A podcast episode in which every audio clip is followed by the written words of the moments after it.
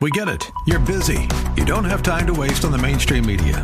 That's why Salem News Channel is here. We have hosts worth watching, actually discussing the topics that matter. Andrew Wilkow, Dinesh D'Souza, Brandon Tatum, and more. Open debate and free speech you won't find anywhere else.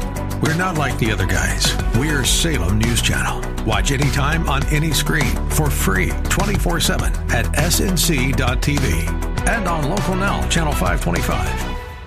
The views and opinions expressed by Rob Black and his guests are not necessarily those of KDOW or its management owners or advertisers and should not be construed as legal tax or investment advice. Always consult with the appropriate advisor before making any investment or financial planning decision. With live within your means. Wow, that's no fun, is it? Set goals. These are some of the truisms that I've thrown down. Save enough to last until the day you die. That's kind of a tough one, right? Starting to say things like die. Don't create too much debt. Try to have a budget. You know, I'll be honest with you.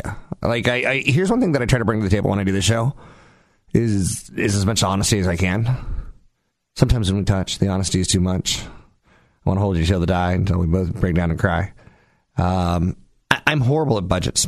I've, I've I've hated budgets my whole life. I, I have multiple budgets. I've got my retirement budget, my savings. I got my vacation. Ah, and that's where I screw myself. Or I used to say things like, "I'm going to buy one CD a month." Do you remember when you bought CDs? And they're like twelve ninety nine, and sometimes you like a brand new one would, would be like fifteen ninety nine. You're like, "Oh, what if it sucks?" And there's almost nothing you could do about it, which is okay. But sometimes you'd break that budget. You'd go, "Okay, instead of buying one a month, I'm going to buy two because he wanted more music. He wanted kind of a something to impress. A library of CDs. I know, I know, it's embarrassing, right?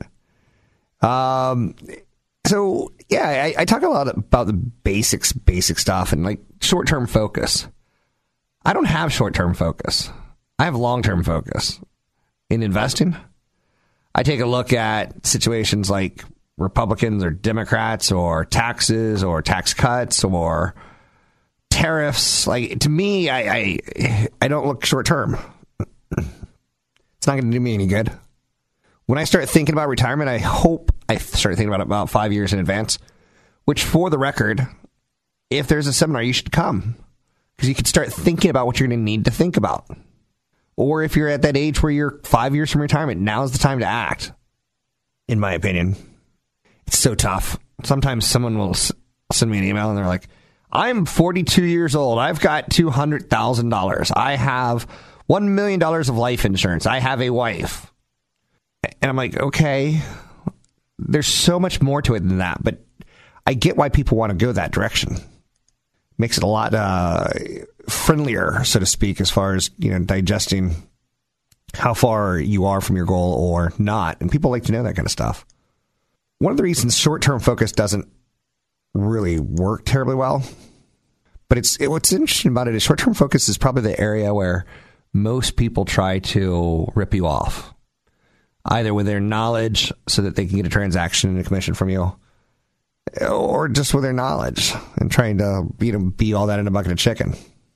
So the stock has gone down in the short term, or the stock market has gone down in the short term, and people start to focus on that, and they go what's the first thing they go? What's wrong? So if Apple goes from like 193 to 180, but last year it went from 100 to 180, people are like, oh, it's gone from 193 to 180. What's wrong? Stocks go down. It's normal. It's healthy. It could be an institution who's overhauling a portfolio and pushing some redemptions. Subsequent subsequent selling pressure can you know push the stock down short term. Nothing changed at the company. They still have all their key employees. They still have all their key product. They still have all their revenue growers.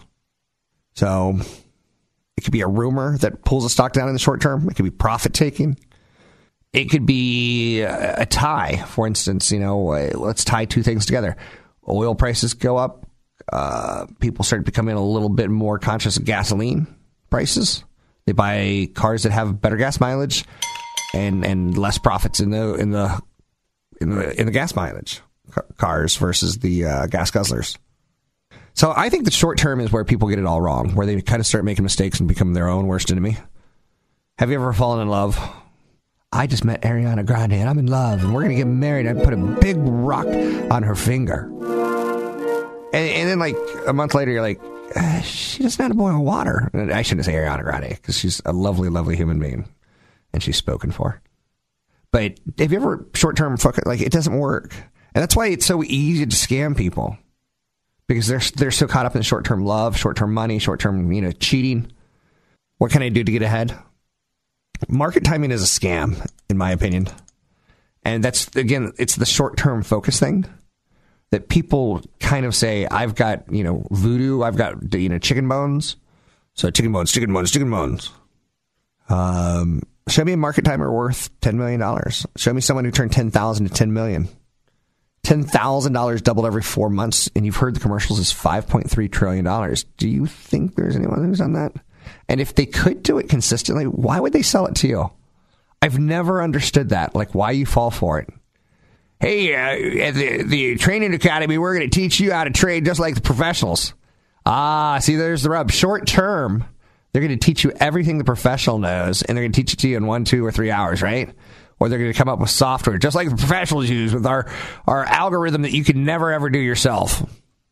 So, the tough part about this is that's not what moves stocks, and that's not you know how to make money over time. Over time, you're looking for a company that is functioning inside of the world of capitalism, in my opinion because you could buy you could find a company in you know communist China in the 1970s and it wasn't going to go anywhere because it was communist China in the 1970s. So four things drive a stock higher or a stock market. You need a healthy market, a healthy industry. For instance, there's a big difference between the utility stocks as an industry and tech stocks. Utilities are very boring. They're very regulated. We, we can see them coming from a mile away and thus they're not very volatile because their visibility is huge. So, four things drive a stock. You have to have a healthy stock market, capitalism, GDP growth. You have to have a good industry. If you want to beat the market, you're going to be taking more risk. If you want to, you know, be an orphan or a granny kind of investor where you don't have any risk tolerance, then you stick with utilities usually. You know, every now and then there'll be a company like an Enron that comes on the market that's trading energy. You're like, oh, is that a utility stock? No, it's not. It's a trading company. So, anyhow and anyway, um, financial news is it differs like golden clay. I really like Bloomberg. I really dislike CNBC. It's just like the Wall Street Journal is different than Investors Business Daily. I like the Wall Street Journal. I like the Financial Times. I like Bloomberg. If it comes down to it, I'd rather get a, a story from like an AP Newswire. But you got to realize a lot of what's out there is just press releases. I'm Rob Black, talking all things financial, money, investing, and more.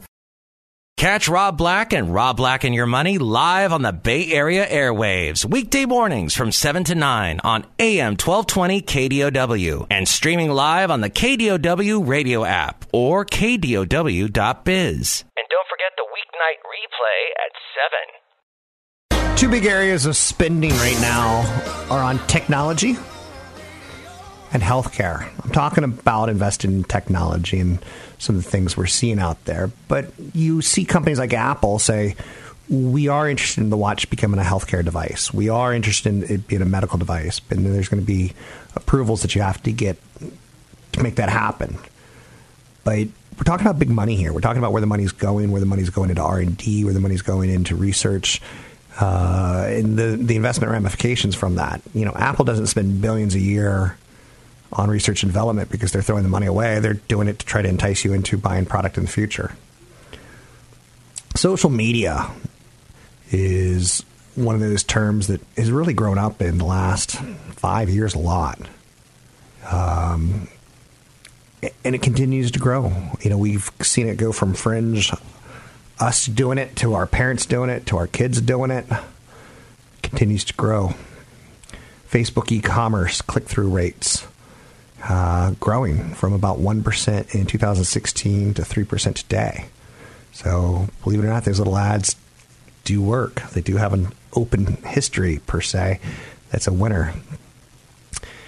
In the earliest, earliest, earliest part of the 20th century, when I started my business, you know, there was areas where you would market towards. I remember, um, gosh, there was a company that would sell addresses, and in the financial media industry or the financial industry, you get the richest neighborhoods. Let's just for poops and giggles sakes call it, you know, Beverly Hills zip code.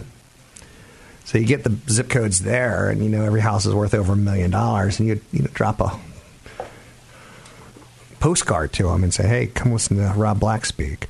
Now before that, you you know in the 1940s and earlier, you just had catalogs, very limited product selection. Uh, Sears, Roebuck, Montgomery Ward kind of dominated that. And in the 1940s to the 1990s, we started learning a little bit more about brands, where Macy's, Gap, and Nike kind of took over. Today, it's all about data. And, well, before we get to today, you know, late 90s, early 2000s, you had a situation like eBay where you can get online and, or Amazon and, and order a million things. If you wanted a pair of Nike pink Jordan running shoes, someone had it for sale or someone had it used. And now to get retail to work now, it's all about, you know, getting it more personalized, curated towards you. So Apple curates music lists, Spotify curates music lists, and apparently I like the 90s kind of thing, right? And it doesn't take a lot for it to figure you out, but that's all about the machine learning and the big data. Subscriptions have been a big grower on the internet in the last couple years. Big grower. And a lot of people once said things like, I don't know if I'm going to pay, you know, 25 cents or 50 cents a day for the New York Times when I can go online and get it for free. And now you're saying, well, I don't know if I'm going to pay for it online because I can go to LA Times, which is free, and New York Times isn't free. Up to 10 articles. And I'm like, I can get around that by just deleting all my cookies, right? But subscription services continue to grow, and subscriptions are, are Wall Street's favorite thing about the internet at times because it's a recurring payment. So Netflix has 118 plus million subscribers in 2017. Amazon's got 100 million subscribers to Amazon Prime. Spotify 70 plus million. New York Times 3 million. You're like, whoa, wait, wait, wait. Spotify 70 million and New York Times 3 million? Isn't the New York Times the the, rec- uh, the the paper of record? Isn't aren't they like Yes. Sorry, ladies and gentlemen, but Dropbox has more subscribers than the New York Times at 11 million.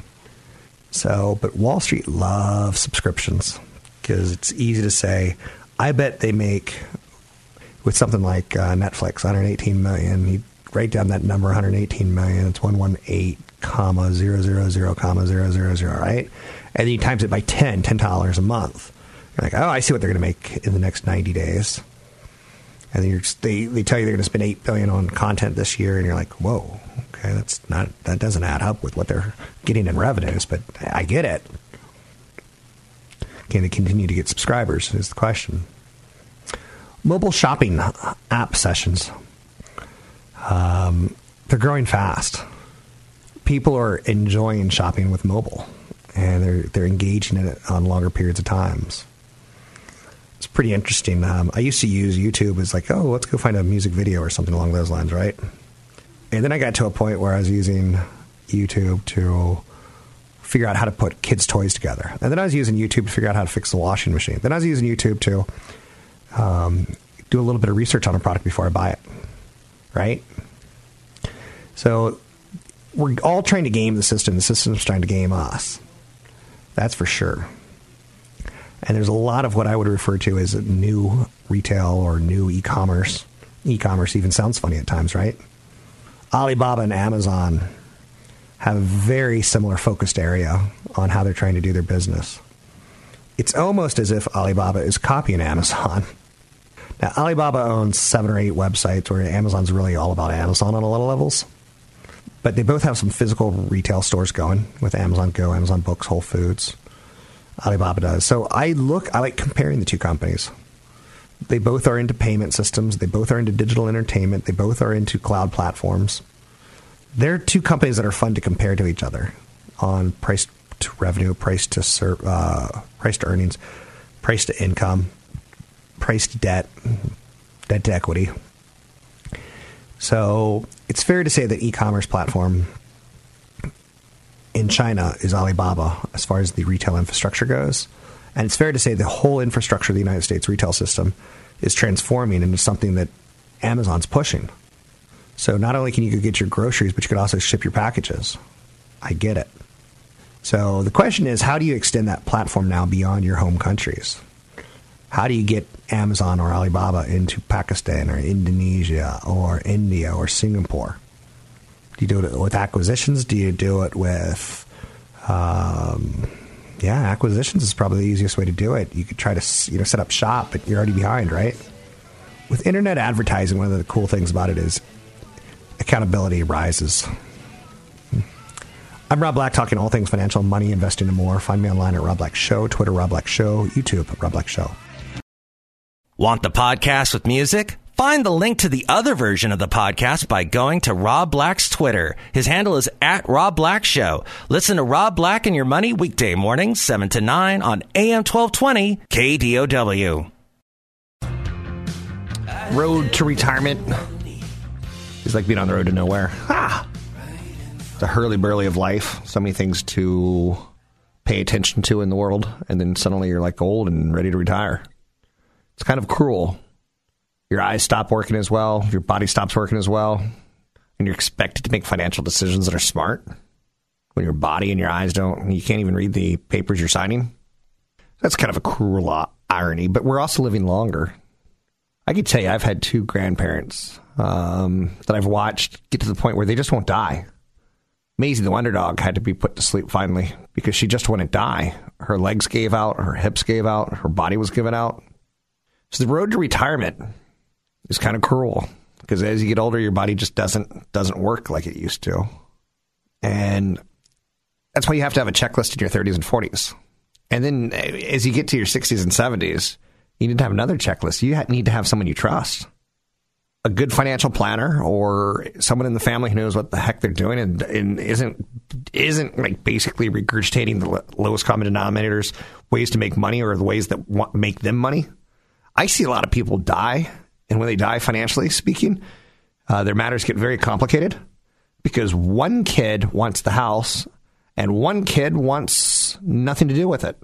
I've got a brother who, when my mom was put into a home a few years back, it's so funny doing this radio show. You could really document my life on you know the big events that I talk about because I haven't talked about this in a while. Oh, got to sell my mom's house. Got to do this that was on my mind three years ago. And now what's on my mind is like, you know, I had a brother during that time and I kind of forgot this. He wanted all of her worldly possessions because he got through the point of his life where he didn't have a lot of worldly uh, uh, possessions. So he's like, well, if I go over and grab it, then it's kind of mine. And it's like, well, it doesn't quite work like that. And he also wanted the house and is like, you know, her wishes are like her health care first and foremost, you know? Oh, I'll take care of her. I'm like, but you can't. You work. So anyway, in your th- mid 30s and early 40s, one and a half times to two times your salary by age 35. Otherwise, you're on that road to trouble. If your employer has a 401k match, you know, play that game. Do it. Go talk to HR. Go talk to your employer. I don't know if you work for a big company, small employer. Go talk to HR. HR has benefits. And there's something called a benefits page where you will be surprised at what, at what you get if you just read the fine print of what your company's offering you. So if you're not saving enough, boost your contributions. It's kind of simple. So, and I tend to tell people who are just, you know, totally raw, virgin investors, their eyes are big, they're scared. I'm like, it's going to be okay. Get the free money first. And the next year, up your contribution from 3% to 4%. And suddenly you're almost at 7% because your company's matching that 3% or whatever it is they're matching. So invest for growth in your 30s, 40s, 50s. I know that's easy to say because we look back at the last 20 years and that's been the way to do it. But I'm not a bond guy, and it stinks because there's people like CFP Chad Burton who is kind of a by the books kind of guy, you know, good cop, bad cop. He's not going to break any laws where I'm going to say, I'm going to break some laws. The laws of investing basically say you should have a lot of bonds. You should have your age minus 120 in your bond. Ah, I can't stand it. It, it makes me go Schwarzenegger. Ah, bonds bore the hell out of me. I'll be back. So, yeah, some rules are going to have to be broken. But again, that, that's for me. It's not necessarily for you. So in your mid 40s and 50s, you know, again, you want three to four times your salary by the time you're 45. Otherwise, you're probably going to work till the day you die. Sorry to say it, but it's kind of true. You want to rebalance your portfolio on occasion. I'm the worst offender of this. I, I, I let my winners win. I bought Microsoft back in the 90s, well, because they were Microsoft, and I made a ton of money on Microsoft. Guess who still owns Microsoft today? Even though it had a 10 year period of underperformance, I could have rebalanced, I didn't. I'm happy I still own it. Ownage. Take down. There's 1980s arcade games. Finish him. That's that's my career. I want to be exactly. I want to be an arcade character. So, in your 40s and 50s, in your 40s in particular, in your early 50s, you, you need to have an investment strategy because now you're down to your like last 10, 15 years of work if you're lucky. So, you should be able to lay this out and prove to me that you're going to have enough money when you retire in 10 years. And if you can't, maybe you don't retire in 10 years. CFP Chad Burton would be like, well, by cutting down your expenses and by working extra five years, even if it's only a minimum wage, you'd be able to calculate your life to 100. Sleep. But you gotta have, you gotta be able to write this stuff down. And, and I'll, I'll help you. I'll, I'll pull up your social security numbers and show you like how it's kind of a push. You'll have some healthcare costs and you'll have social security and those will eat up each other up easily. So you better show me a nest egg on top of social security. Otherwise, it ain't to be pretty. I have some land out uh, in the desert that I'm going to put trailer parks on because a lot of people are going to be living in trailer parks in the desert. A lot of Americans. And what's the craziest part about it is we've taken on so much debt to become further educated. And then we, we don't think about age 60 to 100. We only think about age 20 to 60. So in your 50s, this is horrible to say, but the government lets you save more money for retirement why they wouldn't let you do it in your 20s and 30s is beyond me. But your, when you turn 50, it's almost cruel. They're like, you know what? We're going to let you save a couple extra thousand dollars in your 401k, your 403b, your 457, or your IRA. And that, thank you. Would have been nice to do it earlier, but now is the time to take advantage of it. And for instance, the year I turned 50, my you know 401k will go from 18,500 to 22, 23, 24,000 depending on where we are in the years and you, I get to put that extra five thousand dollars in. It's it's gonna stink. It's gonna be, but I'm gonna do it because I I'd rather have more than less when I die. I'd rather have the greater than symbol than less than. remember learning that, and you're like, who the hell thought of this? I remember in seventh grade math, just looking at like geometry. I was like, does sine does a equal opposite over adjacent? Cosine is opposite over sine tangent is opposite over adjacent. Like, who bothered to write this stuff down? Anyway, I know you're saying, I'm going to go look that up to see if he's right. Fine, do it. So by your mid 50s, you're now down to your last five years, and old man time is marching on. You should really have six to seven to eight times your salary. When all is said and done, I want you to have 10 to 20 times your salary. So if you're making $100,000, I want you to have a million to $2 million minimum that's to play the game of retirement. That's to say, I could start thinking about punching the clock out for the last time, about going up to my boss and saying, "Take this job and shove it." Until you have until you have ten to twenty times, I think you got to keep working. In my opinion, and that's just a very general blanket thing. But Now you're gonna be like, but I'm expected to inherit a million dollars. Okay, then you don't need ten to twenty times your salary. I don't care. Now I'm gonna I'm gonna laugh at you when that million dollars that you're gonna inherit doesn't actually exist. That your father was basically you know running the companies into the ground with debt, and when he dies, all the creditors take everything, and you get nothing, nothing. But you thought you were going to inherit that money, and you decided not to save your whole entire life. So instead, you lived a hippie lifestyle, and you're like, I'm going to go to the Grand Tetons. And I'm like, okay, go to the Grand Tetons, you hippie. And I get it. You're a little too quick with that. So, yeah, you know, you should have an investment plan, and it shouldn't be that you're going to inherit money. I've got family members that he hasn't worked in four and a half years and he's turning 50 soon. He's just taking four and a half years off. And it's not to be granola, it's to like find the perfect job. I'm like, at some point in time, take the less than perfect job because you're missing out on Social Security funding, you're missing out on funding your retirement, and you're draining your, your nest egg. You should have an income plan in retirement. In your mid 50s, you should start thinking about how am I going to get money? Because it ain't the easiest thing to figure out. You're not going to be like, should I sell all my Apple or should I sell all my Microsoft? Should I sell all my uh, cookies and, and cream ice cream? I don't know. I don't have an answer for you on that one, right? So you you need to figure out in your mid fifties what income's going to look like. I've got a friend who has a like I've got a retirement house, I've got some income here, uh, and like okay, so how much income are you going to make, and what are your costs going to be roughly? Because if you have a, a income home, you're probably paying property taxes, insurance, and other things, and you need to start figuring out how much can you truly pull from it. So in your mid 50s, look into Social Security and start thinking about a plan B. I, you know, for some people, plan B, if you have nothing to retire with, you go into a bank with a loaded gun and you shoot it and say, give me all the money. And you sit down and you wait for the police to come take you to jail. Now, jail's going to be nice. You're going to get three meals a day. You're going to get air conditioning. You're going to get, you know, cable TV. But that's a bad plan B. Uh, figure it out in your, your when you turn 60. That's a bad plan B working a couple extra years, maybe that's cutting down your costs, moving to a different state, moving to a different country. That's the kind of plan B that most people need to start thinking about. You should have a plan A and a plan B, and you should be able to show them to me. I'm Rob Black, talking all things financial, money, investing, more. Find me online at robblackshow.com. Don't forget, there's another hour of today's show to listen to. Find it now at kdow.biz or on the KDOW radio app. I'm not going to do a show and tell you about the best pizza in the world. And you know why?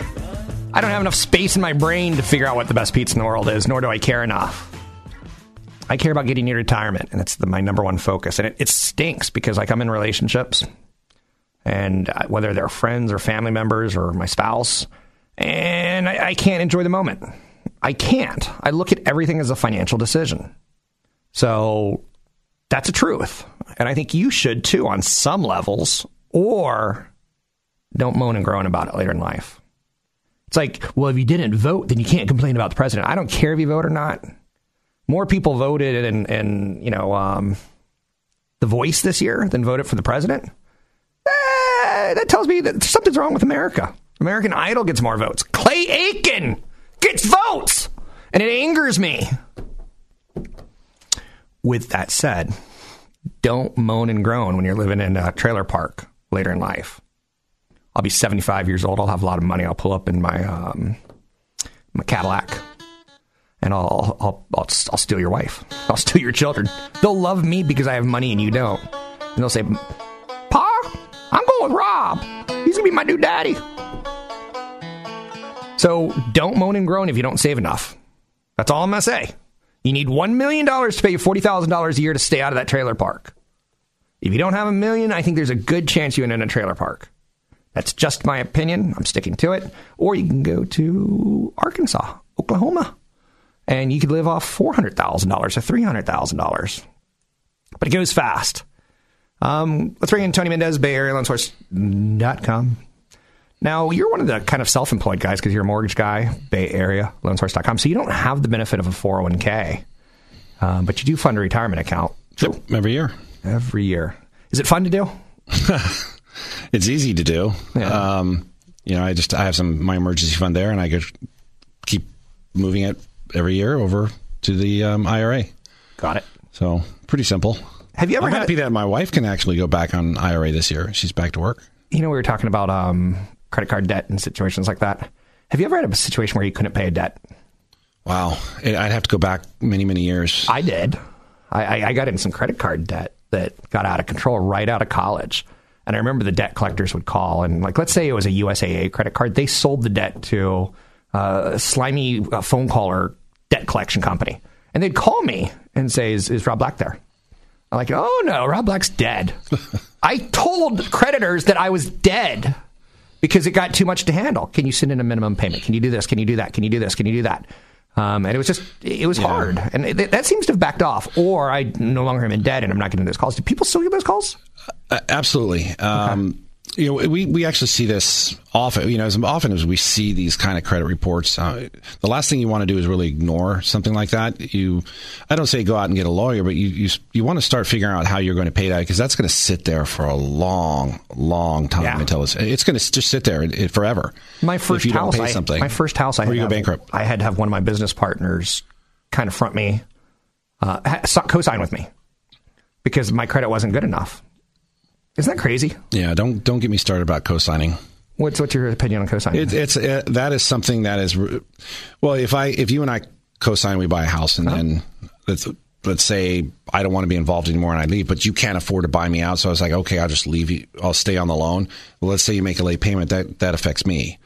Uh, and the same thing for uh, like a father and a son. You know, the son wants a car and they co-sign, or in your case, a friend helped co-sign for you to get a credit card or Sure. something. And it just it, it, it can get commingling your credit. I, I think is only really good for spouses. okay. Um, otherwise, you're you're just opening yourself up to risk. Do you remember my friend Amy? I, absolutely, So, um, Amy J. yeah, yeah. You can say Amy Jackson. Action Jackson, as we used to call her. Um, you and I and her used to go to shows together. Yeah. Musical shows like Dave Matthews. And Mm-hmm. it was interesting that you said Dave Matthews has no talent, will never succeed. You said that his violinist is over I the never top. said that. I said he. I You said he were gave- wrong. No, I said he gave me a headache. With that said, he was on some crazy drugs. Oh my gosh! Um, I, I met him as well, and it was he was way over my head. The violinist gave me. He He's just gives me a headache. He, he kind of talks like, kind of like a little bit like this, where he's kind of like all over the place. Where he's like, you know, I like music because you know my, my guitar kind of talks to me when I'm playing it, and you're like, okay, you're a little bit too weird. Your guitar doesn't actually Yeah. talk to you, but that's neither here nor there. So let's keep moving forward.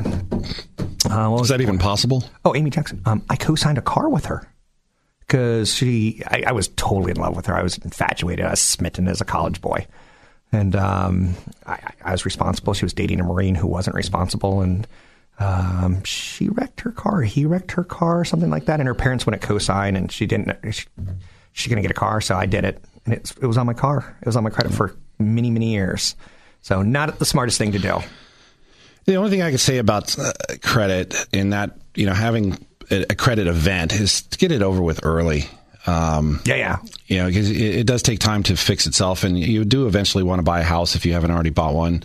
Um, I know people who they buy a house and then they screw up their credit, and they, they don't care because I, I already have a house. I don't care about my credit anymore. Uh, a lot of people with money, they don't really pay attention to their credit because they think money can fix it, but it, which is weird because uh, I, I'll have somebody come in and say, I make three hundred thousand dollars a year. I sh- deserve to buy a house, but I didn't pay attention to this this collection. I haven't seen my credit, and then you see it, and it's so they have bad credit, but they make good income, but they're going to end up with a higher interest rate, but they think they deserve a lower interest rate because they have a lot of money. Bad. And it- what it- you're seeing you is bad it. credit is like an STD. It lurks underneath. You don't really notice it. It's And yeah, it pops suddenly up at the it worst pops up at the worst time, and you're like, "Oh, I didn't know I had these little critters running around down there." So, yeah, yeah. So that's Tony Mendez talking venereal diseases and credit. Actually, I was the one who threw in the venereal disease, but yeah, credit can come back to haunt you in weird times. You can find Tony at BayAreaLoanSource.com. That's BayAreaLoanSource.com. I'm Rob Black, talking credit, talking investing, talking debt, talking insurance, talking retirement, getting you there sooner than later. Investing, oh yes. You can find Tony at BayAreaLoanSource.com. You can find me at RobBlackShow.com, RobBlackShow.com, and I got contribute a lot of downloadables to NewFocusFinancial.com. Downloadables, things you can get in your hands and look at.